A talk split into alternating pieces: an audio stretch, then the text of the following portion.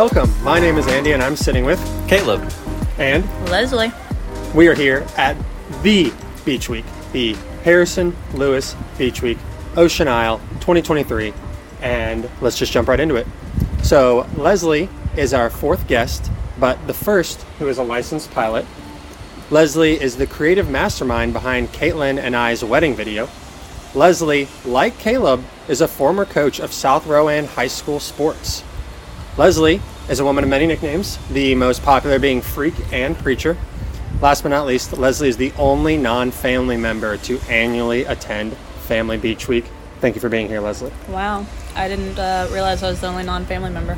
I think so. That's big. Yeah, Kai is a cousin, so. That's true. And We're all here. Anna, gone Well- forever.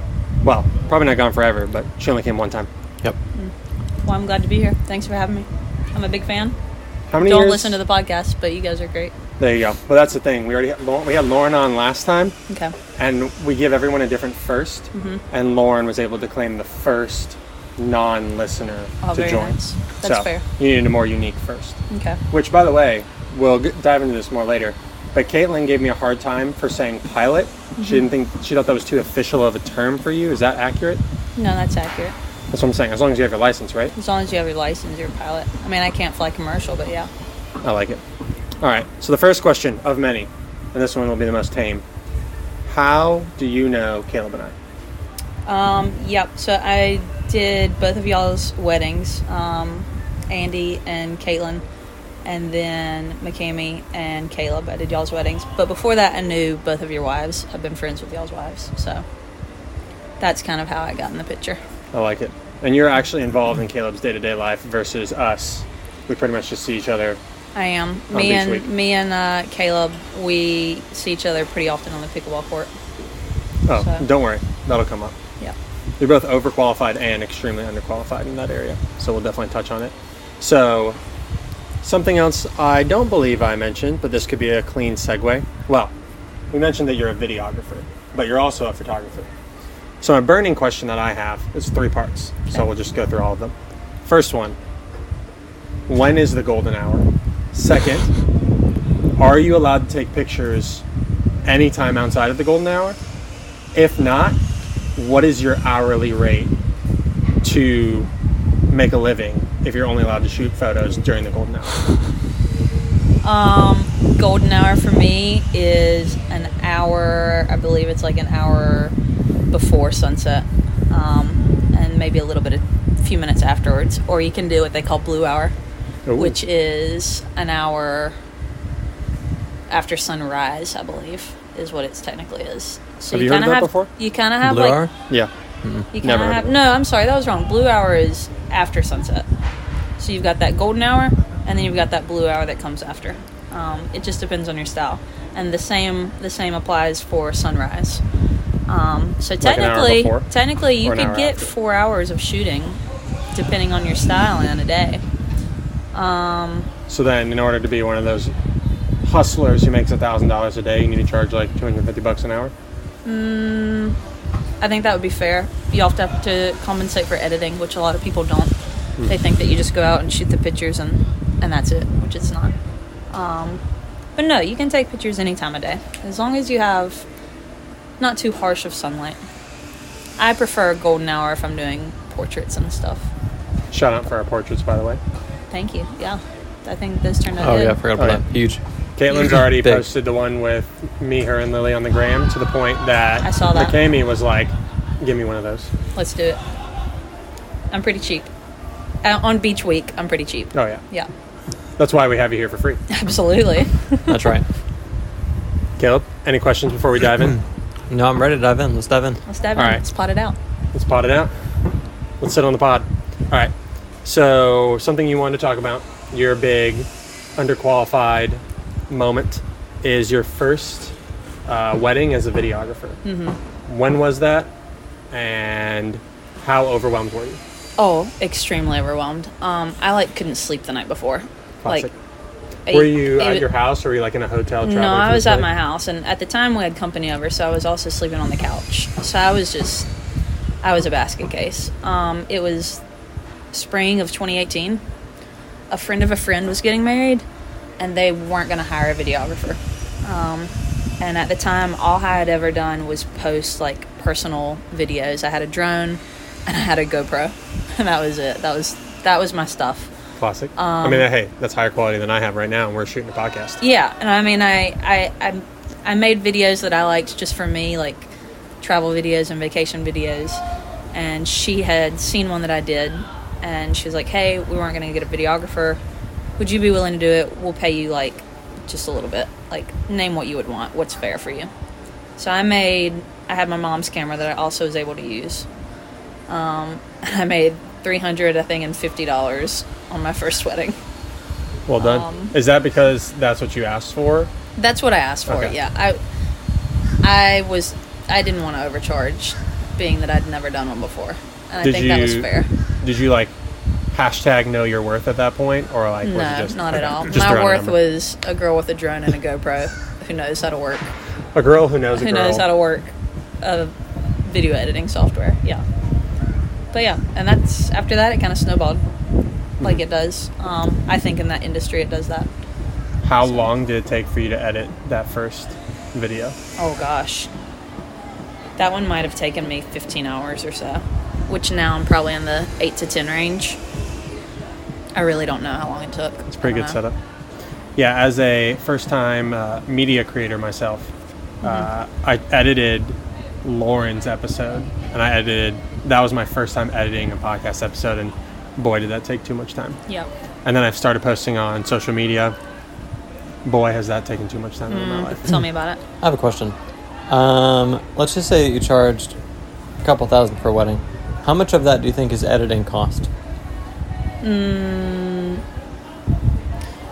I mean, it would be about half, honestly, in my opinion, because I'm going to spend. you're rolling your eyes. I'm going to spend usually anywhere from 8 to 10 hours on site recording. And usually I'll spend anywhere from 8 to 10 hours editing. So for me, it's an hourly rate, whether I'm on location shooting or at my hmm. house editing. We'll circle back offline later. Ooh, Okay. good. I like it. um, what is your least favorite and favorite thing to shoot at a wedding? My least favorite thing to shoot at a wedding. Okay.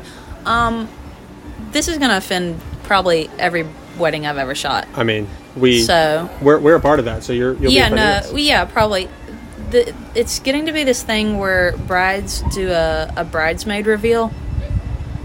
So they like, have, you know how you have like a- a first look with your Right. with the bride and the dad, and they'll like the dad will see the dress, and it's a very sweet tender moment. Well, this is starting to happen with a first look with your bridesmaids, and I think it's silly because your bridesmaids are literally getting ready with you. I think it's safe to say that a couple of them have probably seen pictures of your dress or were there when you picked it out. Um, and it's almost always hanging on the wall where all the bridesmaids are getting ready. So they've they've seen everything. They just haven't put it together. They've seen all the puzzle pieces. Literally, yeah. So it's it's it's becoming a thing where it's like we're gonna do the the bridesmaid reveal with the bride in the dress and do the little fake. Oh, that's so cute. To me, they're fake. I don't I I don't like staged videos, and unfortunately, that's a lot of what weddings are these days. Whether for video, or photography, it's it's just a show. None of it's very very a very small amount of it is genuine and real. So basically, anything staged at a wedding, not a fan of shooting, or is it just that one in particular? No, that one in particular. I I don't yeah. Um, then what's the positive? The positive I I think one of my favorite things that I enjoy doing is um, after the ceremony shooting with just like the bride and the groom. Like everyone else is gone. There's no more no more family um, hanging around taking the iPhone pictures. All the bridal party's gone. And it's just like me, maybe a photographer or two, and the couple. And usually that's around golden hour. So the shots are just, they're just pretty. So um, I like that. Kayla and I did have some pretty good golden hour shots. What about you, Caleb? Um, you mean shots wise? Yeah. What was your favorite part of getting pictures taken of you? He Wait, what? probably liked Took a hard it being turn. over. Yeah. What are you saying? I took a hard turn. I said, "What was your favorite part of getting pictures taken of you at your wedding?"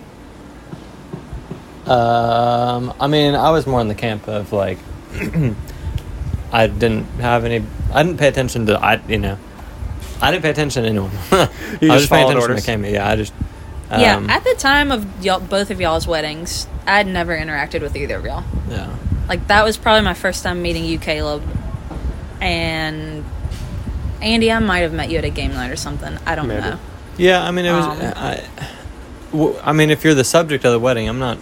I mean, you're not paying attention to even what people are saying. You just, you just hang out with your wife. I mean, yeah, it's just. Yeah. Yeah. Yeah.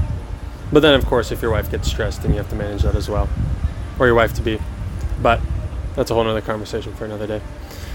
Yeah. Now that we're here, before we leave, I want to give you a shout out because you, if I'm not mistaken, said you were very nervous to make our wedding video because we picked an upbeat song. Mm, that does ring a bell. Caitlin and I Yeah. didn't like these like slow, like super traditional Yeah. like wedding video songs. Not because there's anything wrong with them, but that's just because it isn't our style. That's like Yeah. not the music we like, and we wanted to mute like a wedding video. We wanted to show people. Yeah. So we gave Leslie an upbeat song. I honestly don't even remember what it is at this point. It was um like Good Day for Marrying You. I don't Yeah. remember who it was by, but yeah. Um, that sounds song. right. And so you made it. You did an amazing job. Put it on the internet. And I had at my first job at UBS, I had a coworker who's in like his 80s. Like this man just lives in Denver, North Carolina, drives all the way down to Ballantyne because he loves working and he loves helping people. Clyde, or no, Clyde, what a guy. Um, and he has had multiple kids. He's been to who knows how many weddings. Didn't have that close of a relationship with him. He was just, you know, like everyone's grandpa. And he walks right up to me and he goes, Your wedding video is the best wedding video I've ever seen. He said, I've seen so many slow, boring, sorry wedding videos, and that is just genuinely the best one I've ever seen. And I was like beaming from ear to ear because it's like when your grandpa says he's proud of you. Yeah. But I, I don't know if I ever passed that along. I think you did. I do think I remember that. Um, shout out to Clyde. Clyde. What, a man. fan. I appreciate that. What a guy. Yeah. Big supporter. Yeah. Also, you would love him because he has a love for dogs. He, him and his wife, now that their kids are around the house, are apparently always just having a new shelter dog coming Yeah. in, staying with them, fostering. Good for him. What a man. Yeah, unlike us, Leslie loves the animals, specifically the dogs. I do. I have Has a favorite breed and everything. Yeah, I have two dogs. Um, Duke. Duke is 10. He's a flat coat retriever mix, and Deacon is 4. He's a Bernese. Do you know what any of those things mean, Caleb? Uh, Bernice. Like, have you heard it before, or do you could you like can you picture something in your head? Uh, I got the Bernice thing down, more or less. I thought the other one was just a mutt, He is. but He's a that's mix, fine. yeah. I don't. Yeah. Those no The best this is kind. the problem with me coming to Charlotte. Eh, A lot of people love dogs, and apparently they love like specific breeds. So I grew up with a tricolored beagle, and I've seen Air Bud, so I know what a golden retriever is. Hmm. But outside of that, like people will name dog breeds, and no image pops into my head. None Hmm. at all. Okay. And it sounds like you're quite the opposite. Yeah, no, I know quite a bit of breeds. I used to actually like, whenever I was little, the LL Bean catalogs would always feature really cute dogs, Mhm. and we would get those in the mail, and I would literally cut out the dog pictures and like s- um, glue them into like a little book that I made of just dog pictures. So they were just dog like golden retrievers and labs, and I think a lot of pointers at the time that they used. Um, yeah, Caleb and I back probably when they did used like real that. dogs, you know, like good ones versus versus the stuff they put in there now. But yeah, That's so. Wow. We're so underqualified to talk about that. That's so outside of our realm of expertise. Dogs. Yeah. Yeah. yeah. I don't know. Dogs are weird. You want you want to talk about this, or you want to move on before you hurt her feelings? No, I, I've hurt her feelings. several- I don't, she doesn't hurt feelings very much. Her feelings aren't hurt very much. Did I say that right? Yeah. Um, dog wise, no, we uh, we just we would pick up books at the library with like a bunch of dogs in it or horses in it. I don't know why it was dogs and horses, and then we we would just look through the labels and see what they are. Um, that was before we had our what I call the trauma. The trauma. The trauma? Yeah. explain Have I heard that. about this trauma? I thought I've told all of y'all about Oh, this. this is good. Even if you've told us, we've Yeah, forgotten for apparently, and we thought have I've done- listeners now. Okay. Well, Anyway, so we got a, a dog when I was 10. It was a black lab puppy. And essentially, long story short, the dog hurt my dad. And so, I mean, like, it cost a ton of money uh, like five grand or something. MRI, the, the works. Um, so we got rid of the dog. The dog eventually got hurt too. Like it was like a karma thing. It's weird. I'm serious. Like the same the same injury. Like my dad's hand got like super like his thumb laid back to his like uh, forearm, Oh wow. and then the dog was running through the forest at his new re- it's her its new residence, and uh, she got a thorn all the way up her paw, just like long thorn, like four inch type of thorn, and um, anyway, she had to go to like the vet and have surgery or whatever. I don't know. How did you hear about this? The Did you just keep tabs on the, her? no, well, the people we gave the dog to, gave the dog to, gave the dog to, um, were the ones that. Did you, um, did you just have a stroke? no, Are you okay? No, That was like a broken record the- moment. They're, they're the ones that um, told us. Hmm. Okay. So like you knew them, you didn't just like ship Yeah, the yeah, dog they were off to they were from church. but the dog didn't hurt your dad on purpose, did it? I don't know. You don't You'd know. have to test the dog. Okay. All Ah, high quality moment right here. Right. Um, so to get you guys back on the same page, so we can have a high quality episode here rather than one where you are like staring and shooting daggers at each other. We don't often talk about things we're overqualified about on this show, and you actually re- refuted me stating that earlier and said that y'all are actually very underqualified. You two are obsessed with pickleball. I played for the first time on Beach Week. Mhm. I felt like it was meh.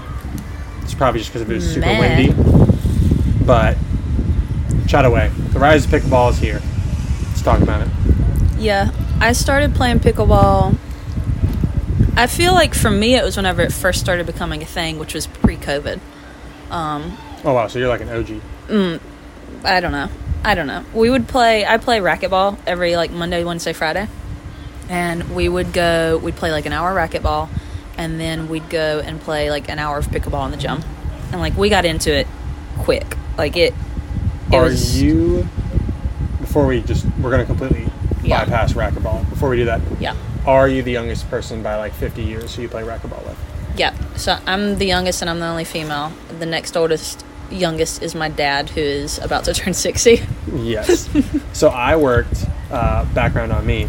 Uh, I went to Virginia Tech, and my for the last three semesters I was there, I worked at one of the gyms on campus, and the front desk that we sat at down the hall was the racquetball mm-hmm. courts, and I would work.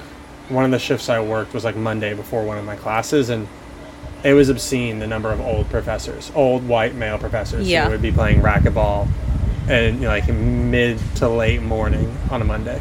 Unfortunately, it's it's. I think it's like a dying sport, but it's it's great. Like if you, oh, it's a great sport. I love it. I tried to play a couple times. Those old guys, they Oh. keep that ball ankle high. Let me tell you, You have no chance.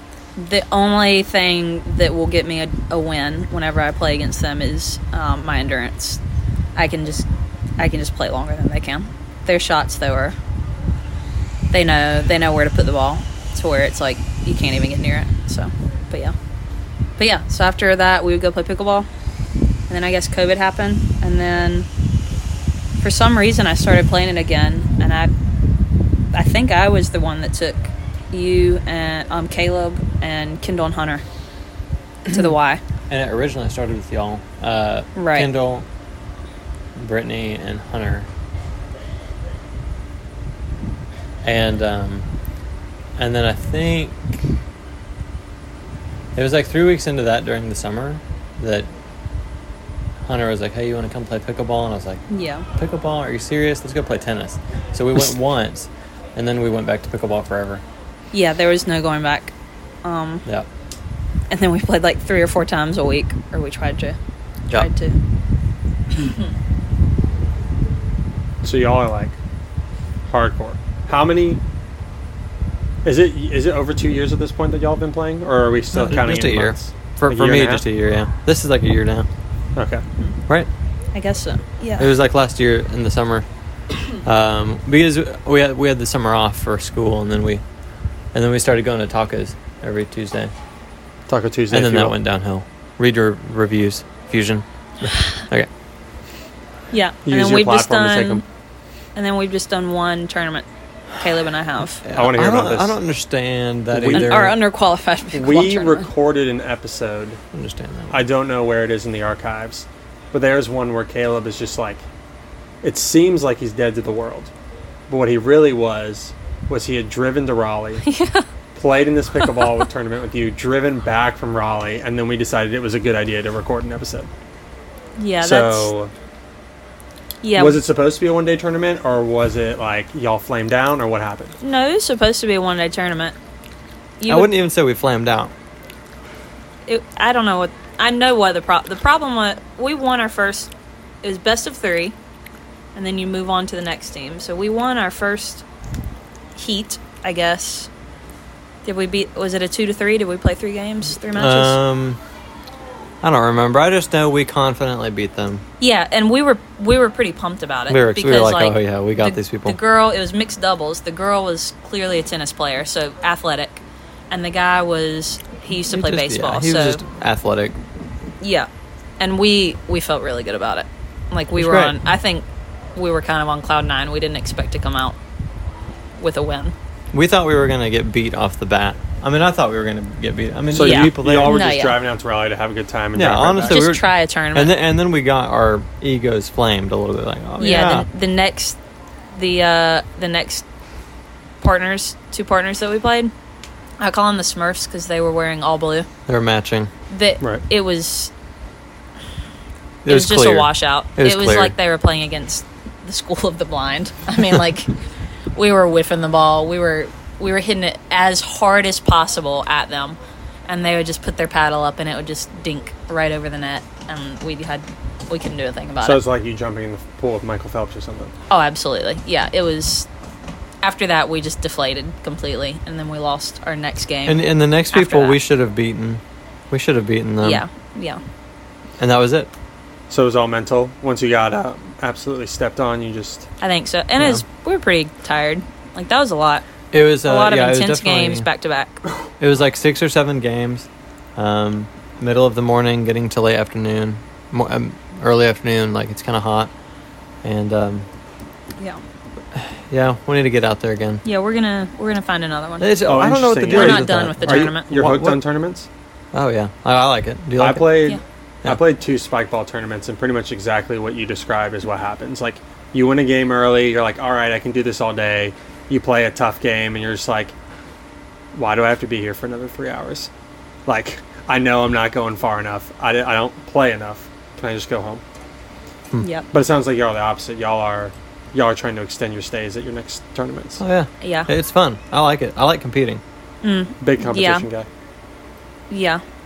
I miss being able to compete like in high school and college being on sports teams, but after you graduate and you go into the adulting world, you don't get to do that as much. You get it. You get So old. that was that was a way to do it. Yeah. Yeah. Yeah, the closest I guess competition people ever get to is if they choose like a hobby or like some sort of weird weekend thing. Um, and it's weird that with pickleball, it's a hyper focused like growing sport in America, but there's not many tournaments. Like, what am I missing on? Like every time I go to the whip, there's no tournaments. Yeah, we're looking. Sounds like you just need you. Well, I really You just want need an organized guy who likes the sport. That seems like a lot of work. Yeah. We just want to go and play, and I would I, I just prefer want to like get a t-shirt. weekend, yeah, like a Saturday, nice T-shirt. Yeah, Yeah, nice T-shirt. Well, maybe that's how everyone else feels like. They're like, ah, someone else will set it up. I don't know. I just I feel like there's probably a league somewhere that we're just not aware of or something. Yeah. Maybe. Maybe one day y'all can do an underqualified pickleball tournament. Oh yeah, I'll show up for Sponsored that. by- Yeah, we recently decided good uh, shirt. if we build on the brand, we were like, should we keep the word underqualified and then do a bunch of underqualified things, or keep thoughts and do a bunch of other thought things? Mm-hmm. And we recently decided like it's going to be underqualified blank if we ever, you know, build a tree or whatever, a media empire out of this. So underqualified pickleball, we Yeah. could have a sponsored team. I mean, hey, I'd be there. I'm game. why not? We could just buy. I mean, we can buy a professional sports team, right? What's it like? A couple bucks? How much money do we have to invest? 44, 75, 77. Isn't that how much money you're giving away right now? Mm, close. Yeah. Shout out. Go to the Instagram page. We're giving like, away money. comment, share. What? Oh yeah, Caleb. By the way, What are we doing? anyone who's here, Caleb doesn't look at the Instagram page I at don't all. have he has Instagram. I don't no have clue social what's media. going on. I don't know what social media is. Today, I made a video where I was counting money to tie it to a story I was going to tell about generosity. You know, nice B-roll with the story. And when I was doing that, I felt led. I was like, well, if I'm telling a story about generosity and I'm counting money for the B-roll, I'm going to give the money away. And I was trying to do it to get nothing in return because that's how generosity should work. But I was looking in our like you know in our insights, and you can't see like account names for people who just view it. So I was like, well, whoops. So you have to view it, or you can't just view it. Like you have to like, comment. If you share, I think we get a message that says that you shared it. So we'll have that. So money. Yeah. Basically, right now, Leslie was the only one to like it. Then Caitlin liked it, and I looked at Leslie and was like, um, "By the way, Caitlin just cut your chances in half." So then Leslie took her business account for her video production. Shout out Black Dog Productions, NC, Mm, there you go. and uh, she liked it. so now she has a sixty-six percent chance of Back getting in money. the game. What? What? What? What? What? He'll tell you later. It's okay. At the end of the post, I, I shared my story about generosity, and then I said, "In the spirit of generosity, I want to give them. We want to give the money away that I counted in the B-roll, which is forty-four ninety-eight, Forty-four. What? forty-four dollars and ninety-eight cents. All right. I need to build a LinkedIn account. No, Instagram account. What? To go? Oh yeah, I told Caitlin that too. I was like, uh, "Caitlin, do you want to go make some spam accounts uh, to go like?" She's like, "No, that's not worth it." Also, we probably need to fight against nepotism, so someone other than me needs to win it. I was like, "Fair." Probably also doesn't help. I need to get in with the times. no. No, don't. No. Stay off social media as long as you can. It's a horrible place. Well, so int- this is a interesting. We didn't even have this on the topic. So I'm going off. Uh, you know, whatever. We're building out this media thing as a hobby. We're posting on LinkedIn. We're posting on Instagram. And I thought of something, which I'll float by you, Caleb, and with Leslie here as a fellow brand owner, of uh, a potential tagline if you want a, a secondary tagline for underqualified thoughts. And I would say, we're here for the push to neutral. Point being, I'm fully confident that social media has a net negative impact on the world. However, I've seen too many people that I like the Bible Project, Tabitha, um, the food YouTubers who I watch, uh, that book that I read by Matthew B. Crawford. There's too many people in this world who I respect and I believe have good intentions, who have sought to make a career centered around social media. Yeah.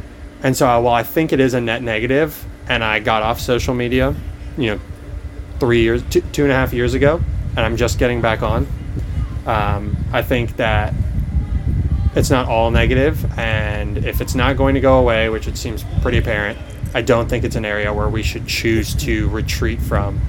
Rather, it's an area where we should critically engage and seek to make the impact of social media closer to a net positive. I think unfortunately for businesses too, it's it's a must. Like it's a necessity. It's either jump on board or get left behind. Right. Um, that's it's branding. That's how you get your name out there. A lot of people are going to go to your social media before they even look and see if you even have a website these days. Like, what is a website? Yeah. Like, just look up on Instagram. That's what A people website do. is link in bio. That's what it is. yeah, literally. So What do you think about the secondary tagline?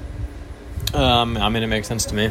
Um, I think it's it goes back to balance. I mean, like what too much of anything is a bad thing. Mm-hmm. So, yeah, makes sense. Yeah. And I think I very much was of the camp about two years ago that was like, you know, whatever. There's this, there's this thought of where should Christians critically engage and where should Christians choose to retreat. Um, and I thought social media was a choose to retreat, but at this point, I think there is good that can take place on it, but we need to be able to put boundaries around ourselves so that because what social media is really good at is it's hyper palatable stimuli that seeks to steal your attention. And so what we need to do is put boundaries so that our attention isn't always being taken from us. both for ourselves, the adults who don't know how to regulate ourselves, and our kids who we need to teach how to regulate themselves from like day one. I concur. I like it. I concur. The concur. All right, we got two concurs. I'll throw a third. Motion carries. We're moving on. Does it sound like one of your meetings at church? Absolutely. I'm gonna Right. cough now. Pause. Proceed. I like it. We'll probably keep that one in. That was very well timed. All right, so to completely get back on track here, I mentioned you're a pilot in the intro. Mm-hmm. I can already understand how you would feel underqualified trying to fly a plane in the sky. Yeah. So, give us some more detail on what it was like. Do you want to specifically talk about your first solo flight, the journey getting there? What do you? Oh no, we can just yeah, mm, sure. We'll just throw it all in there. Um, yeah, I got my license in 2020, June of 2020. Um, my first solo flight was May of 2019. So my journey to getting my license was a longer one. Um, I stopped for a hot minute. My training, um, changed flight schools, and then started again. Um, so my my path for it was a little bit longer um, than most. At the time, my plan was to go into commercial. I was just gonna go all the way. Like um, commercial commercial airlines. like Delta or like commercial like FedEx like. Um, it was undecided. Um, tomato, tomato, same thing. yeah Um, just whether it was for the um, shipping industry like FedEx and UPS or working for Delta American, the jobs were there and they are there. Mhm. Um, so that was very enticing to me. Um, so, yeah, at the time I was 2020, that was three years ago. So I was 22, 23 whenever I was starting. just a young buck. Yeah, and no one in my family has flight experience. No one in my family has their license. Um, so for me, before that, before I even considered it, because it was actually a friend who was like, he let me fly his plane with him in it. He was like, "You take the stick," so I did. I got to fly it some, and I was like, "Oh, that's Isn't- awesome!" Isn't that the most like this is thing? way better than a drone. I've heard people say this like they'll have friends who are pilots and they'll be just like, "Hey man, just like you know, take the wheel. Yeah, It'll be fine." Yeah, no, it was, and it was great. And then whenever we got back down, he was like, "No, the next thing is you can get your license." And for me, I was like, "No, I can't. I'm, a, I'm about to graduate college. I've have no flight experience. I've never even thought that was possible to do that quickly either. Be able to just go and do it at what I what at the time I was silly and saying was an older age. I was like, I'm too old to become a pilot. It's like that's a that's a big skill. Um, but I did. I so I I, I got my license. Um, my first solo flight, I might have had like I had maybe logged 30, 20 to 30 hours of flying. Um, there a bare minimum before the solo flight? um, I'd have to go back and look. I don't think legally there's. It might be like a ten hour minimum with an instructor, um, but it's solely based on your instructor and when they say you're ready for it. Um, so mine was planned. It was on the schedule that I was going to solo that day, and it was a weird feeling because we did a couple laps around the pattern together. Did like maybe two landings, um, and then he stopped. He had me go taxi um, taxi off, let him out, and then he was like, "All right, it's your airplane," and then it's it was just a surreal like, okay, I'm as soon as you I took off, I look over to the right and it's like your instructor is not there, and it's it's literally it was eerie, um, but yeah, what was that? Was that anxious, excitement? for sure anxious. Um, but I think at, after the fact, like once I, I took off and leveled out, um, the thing with flying is it, it's a bunch of repetition and you're memorizing everything that you need to do, um, basically in order to like get back down on the ground. So I knew level off at uh, 1400 feet, RPM set to 23, whatever it was at the time. So like I know every step whether my instructor was in there or not, which made no difference. Um, so for sure anxious, but I imagine as soon as I took off, I started just like probably just talking out loud and praying out loud. And I was just like, okay. So talking to myself a lot. Um, and you have to do three, three touch and goes. So Was that like land. Yeah. Um, I might have had to taxi back actually. So three landings by yourself, and then first one went smoothly. The second one was a little of a bump. Third one I think was great, and then after that it was. I don't know. You you go home pretty feeling pretty good about yourself after that, as my shirt is drenched in sweat. Oh and- yeah. As you're and like my you're, hands, you're still and shaking. my hands are just shaking. You're, like, It's kissing the ground. How did I just fly this airplane by myself? Yeah. So So I guess that was a cool feeling, but it wore off, and you were considering commercial because you wanted the feeling of a bunch of white people clapping when you land. that's horrible. yeah. Um, I I was enticed to commercial. I think because at the time it was it was a plan. Flying is very everything's planned out. You get your private license, you get your instrument rating, then you get your commercial rating, blah blah blah. You become an instructor to build hours, and then after you have a certain amount of hours, um, you're hired into um, whatever airline you're you're trying to go for. Which for me too, it was it was even more set because I I'm a female, um, so I'm a minority, and that's what the airlines are wanting right now. So it was literally almost job guarantee with great pay. And so for me at the time, I was like, yeah, that's great. I like a plan. I'm I'm a planner. I like knowing what comes next. Um, but it was last year. Last year. Yeah, last year I think is whenever I stopped. I stopped my training. Um, I realized that I just didn't love it. You weren't Um, willing to do those like 17 days on, 10 days off. Yeah. Um, I don't know. I think I was just forcing it because of the plan and because of the probability probability of a good job with good pay. Um, but it's a lot of time and a lot of money to go into something that you don't love. Right. So that was a hard decision for me in that. Because after that, I didn't know what I was going to do. I just fell back onto my videography after that, which I was fortunate to at least have that. I was still doing that in the whole process. So, Right. but yeah. Yeah. I mean, I'm right here with you. I left. Caleb did the opposite. Caleb left a job that's one of the, not worst paying jobs, but most average paying jobs in the history of ever for teaching. Mm-hmm. But I left a job where I was making more than I am right now, and you didn't even have to have a high school degree to do the job. Being a client associate for a financial advisor, you're basically the best paid secretary in the world because the financial advisor is raking in so much money, and then they pay you a portion of that. Right. Um, but it is. It's like it's miserable to be doing something you don't love. Yeah. It's even more miserable when the money's good, so you feel like you tempting. should stay. yeah. Because it like logically makes sense, especially when it's stable. Like Yeah. people are going to be flying planes for the foreseeable future. People are going to be using financial advisors for the se- foreseeable future. And then, even more dumb, which you experienced, I experienced. We'll find out if you experienced, Caleb. We'll come to you in a second. Um, I was 27, and I was like, I'm too old to make a career change. Right. Yeah.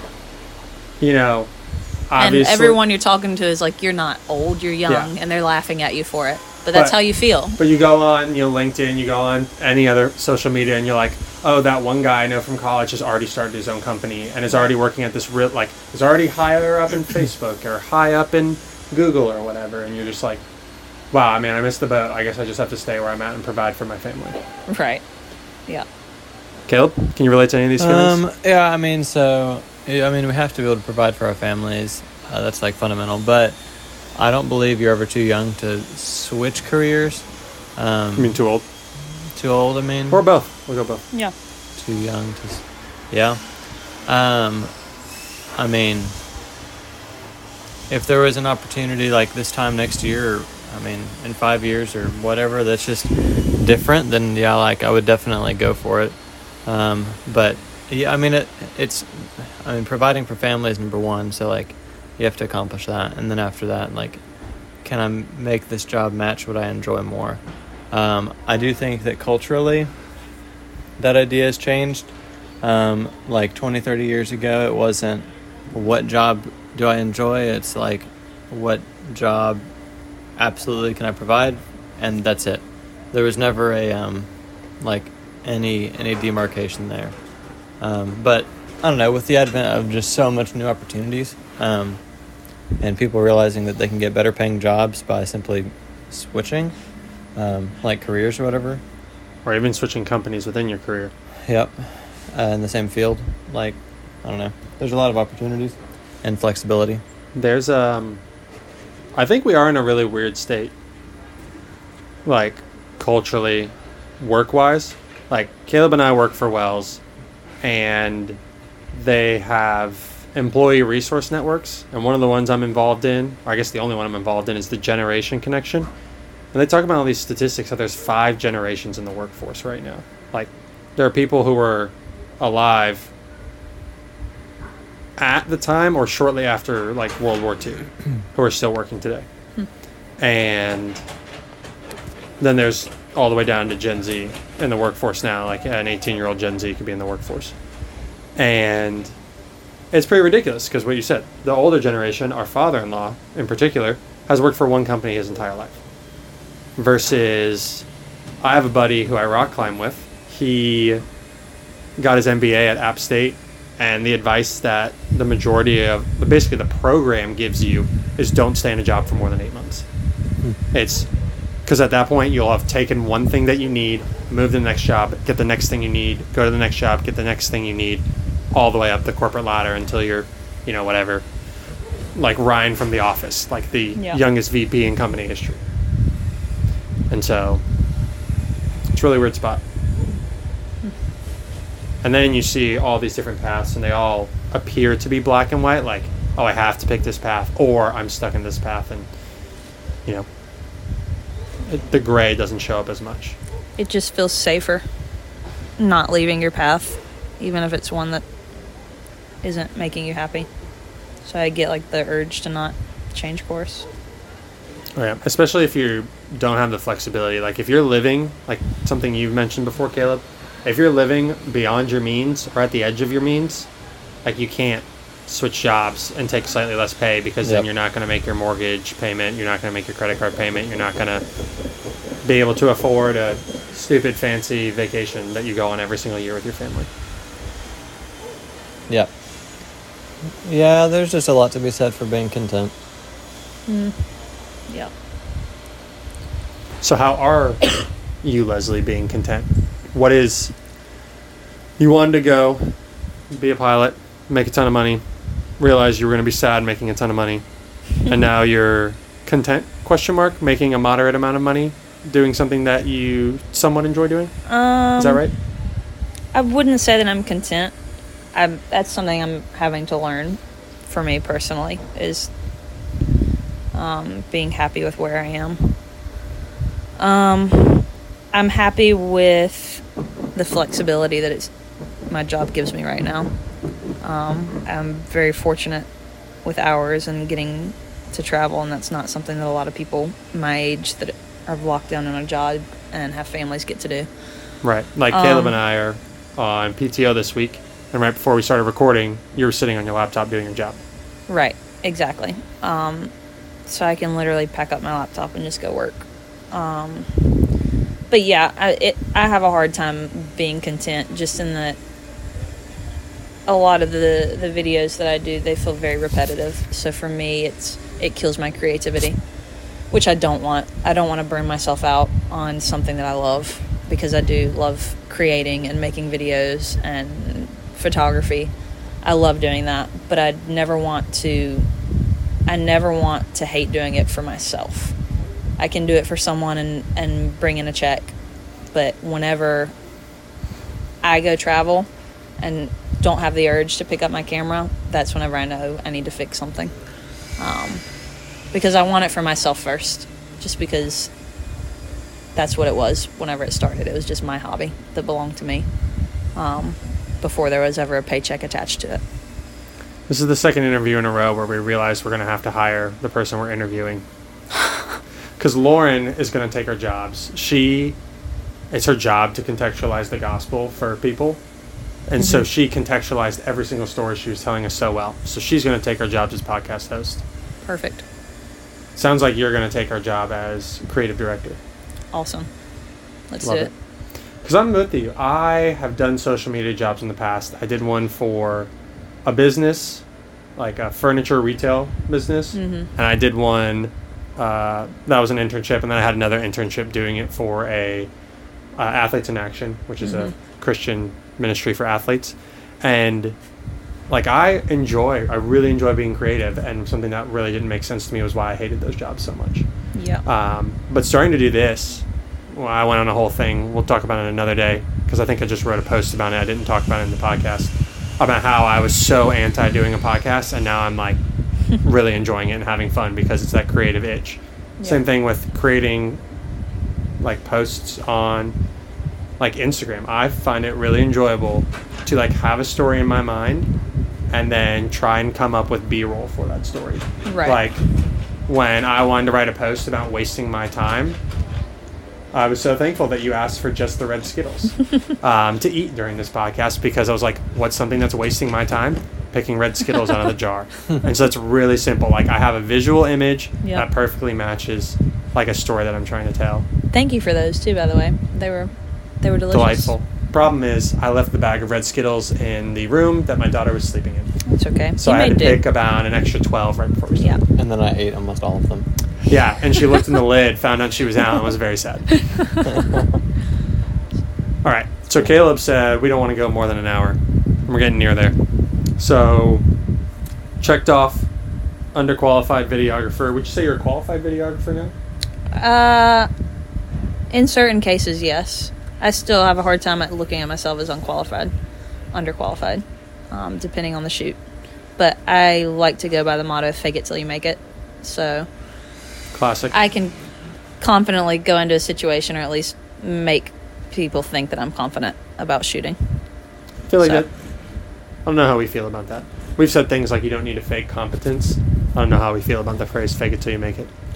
Well, I mean, I really think fake it till you make it. Like, you still have to kind of be bold with where you're at and, like, understanding that, yeah, you might not know um, everything you need to know. Mhm. But, like, if you walk in there and have a plan, at least for a lot of people that say that, it's they actually do know what they're going to do. Like, they have a plan. They're just maybe not mentally or emotionally confident yet that, oh, yeah, I'm going to knock it out of the park. Um, they're just, they say that because, yeah, they have a plan. I mean, I say that, like, on the golf course or wherever. Like, I'll say, okay, I'm going to, I'm to absolutely, I'm going to try to get this one. But in reality, like, I know that I can, and I probably will. But I'm just saying it for the reassurance. Like, Yeah. might have to fake this one. You know what I mean? Um, a, a simple example would be when you show up at like a private golf course or like a private golf club. Um, you know that no one's going to ask you why you're there, like because no one ever asks those questions. But inside, you say to yourself, "Okay, I'm gonna have to fake that I'm a member today." You know what I mean? Yeah, I don't Um, belong here. yeah, I don't belong here. Uh, when in reality, you look like them, you talk like them, you know this stuff, um, and you might feel underqualified to be there, um, and you probably are, because you didn't pay the dues, so to say. Um, but reality is, you'll be fine. Yeah, I think maybe our issue with the fake it till you make it thing is that when you say it, you feel like you're the one faking it and everyone else has it put together. But everyone is still learning and trying to figure it out. Like, shout out to Mark Zuckerberg. He went out during COVID and got his black belt in whatever discipline of martial arts. That dude didn't know what he was doing at the start. He probably started at some low level and then he worked his way up. So, like, an example of that of someone who looks like he's on top of the world, like, had to start at a brand new discipline and have the humility to do that, or he would have never started it. Um, well, and yeah, I think fake it till you make it is that. Like, it's it's humility. It's not necessarily, and it's not arrogant. You're not supposed to be arrogant about it. Like, well, I'm just going to show up and I'm going to absolutely put on the pomp and circumstance that I can do this. It's more of a, I might not be able to do this, but we're going to figure it out. I think for me though, it's a it's a motivating myself to. It gives myself the confidence. Like if I go into a shoot and I'm like, I've never done this before in my life. right. For me, it's I don't want whoever's hired me to know that. honestly. Um, To and put maybe that's at not ease. fair to them, but Yeah. but at the end of the day, I know, I know what I'm capable of, and I know my worth, and I know I wouldn't have taken the job if I didn't think I was capable of, You of know you producing have a good the- video for it. So You yeah, know I you have, have the transferable skills. yeah, yeah, exactly. So if that's what I need to do and say to give myself the confidence so that I'm not stressing the whole time, then fake it till you make it. Yeah. And at the very least, don't fake it, then make it, and then pretend like you didn't have to fake it at some point. That's, that's Right. the bare minimum of what we asked for. Right. So, as final I shot thing- my first wedding Oh. with a GoPro and love camera it. and a drone. Love it. Hey, I'm making all my reels by propping it up. Today, I propped it up against my wallet. Before, I've been propping it up Yeah. against my laptop with uh, like a, a little plastic food container that I hol- that I carry my cashews into work. yeah. You know, I haven't bought a tripod or anything yet. We're just getting it done. Okay. Looks like we're going to be on time very shortly. So, sadly, nothing about this has been beach themed this episode. so we got to put something, some rapid fire ones at the end. You have some beach pet peeves, Leslie, that Mm-hmm. we would like to hear about. Okay. Yeah, yeah. Um, beach Just pet thieves. This through week, this week specifically, um, my family was here last week. So last week was our beach vacation, and every morning the rental rental umbrellas come out. They come out at like 7 a.m. So they beat everyone out there, and they put up like dozens of umbrellas in like prime real estate on the beach. Your family? No, no, no. The rental, the rental, rental company? Yeah. So they come out for these people that are too lazy to come out and put their own umbrellas up, um, and take up the prime real estate. That's a pet peeve.